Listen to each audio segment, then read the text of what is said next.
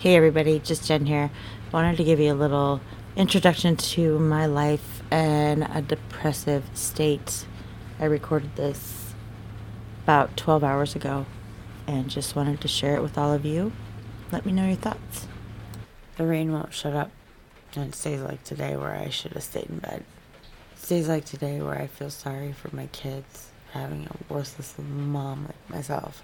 Stays like today where I kick my husband out of the house, yell at him because he doesn't love me anymore, and I don't really ever know what he saw in me. And he doesn't fight like he used to. He just goes. That's how you know it's really over, you know.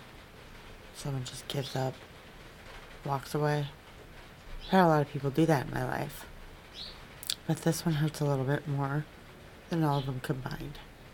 I don't know how I'm going to get through this. I know I will, probably. I know my kids will probably be happier. But it makes me feel like a failure. Failure to them, my marriage, my husband. I just want to be happy and I want him to be happy. And before his stroke, we, we were really happy.